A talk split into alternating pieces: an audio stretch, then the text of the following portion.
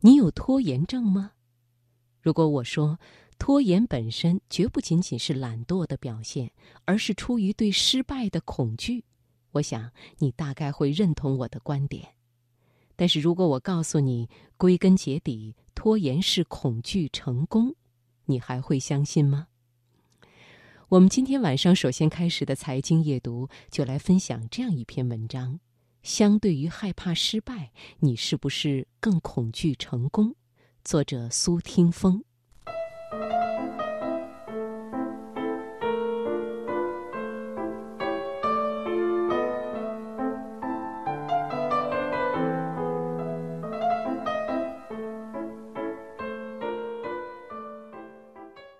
和好友去山里徒步，他说最近一本名为《拖延心理学》的书。对他帮助很大。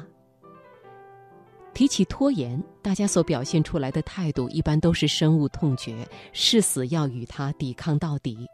当然，也有人会摆出一副无可奈何的无辜样子。但是无论如何，拖延确实在危害着我们的工作和生活。你的身边是不是也会有这样的朋友？他们总在宣扬自己要减肥。但是因为迟迟不行动，他们从来就瘦不下来。还有那些怎么也坚持不了早起、无法坚持跑步一周的人，他们从不能在规定时间内做完一个项目。环视四周，这个现象是不是非常熟悉呢？甚至于这些问题，它可能就出现在你的身上。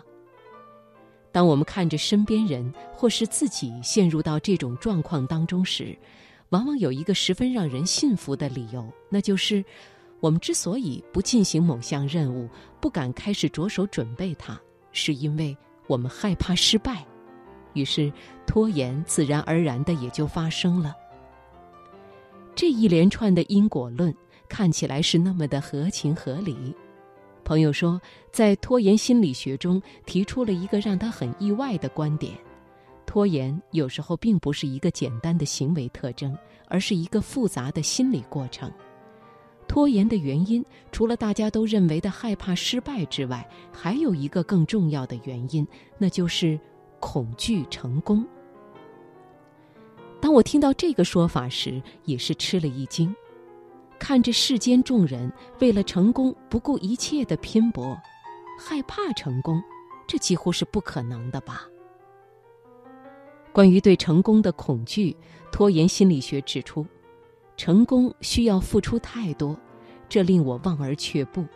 成功是危险的，总有人会受到伤害。成功会让我觉得自己不对劲。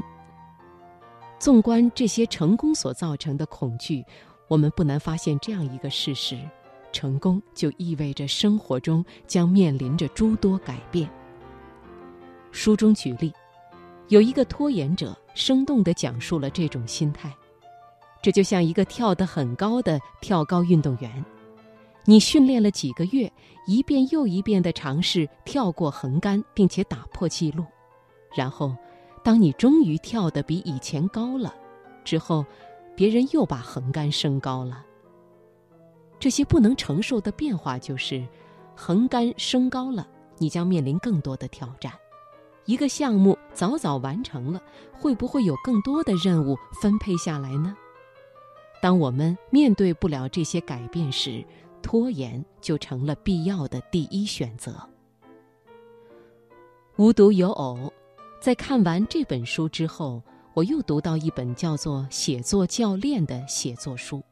提到为什么有好多自认为爱好写作的人不能成为作家的原因之一，同样也是担心成功。显而易见，在各行各业中都存在着这样的心理问题：恐惧成功。说到这儿，想到了另一个朋友的故事。他是我最近认识的一个朋友，刚刚开了一家书店。在这个时候开一家书店，是很多人都不认同的。当我再次问朋友为什么这么做的时候，他说：“首先，我承认我是带着情怀和理想的成分在做这件事，但我并不只是为了好玩，而是有详细的思考和运营策略的。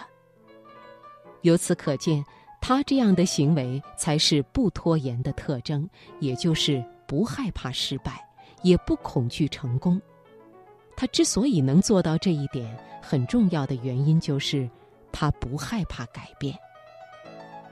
回想我们每个人的成长经历，你可能会发现，当我们的人生做出某些变好的行动时，你依然会有所焦虑。但是，因为某个变故，你可能会遇到一个全新的自己，或者一个崭新的世界。这一切跟你认为的风险相比都不值一提。我们完全可以通过改变自己来适应环境，也可以尝试改变自己来适应成功。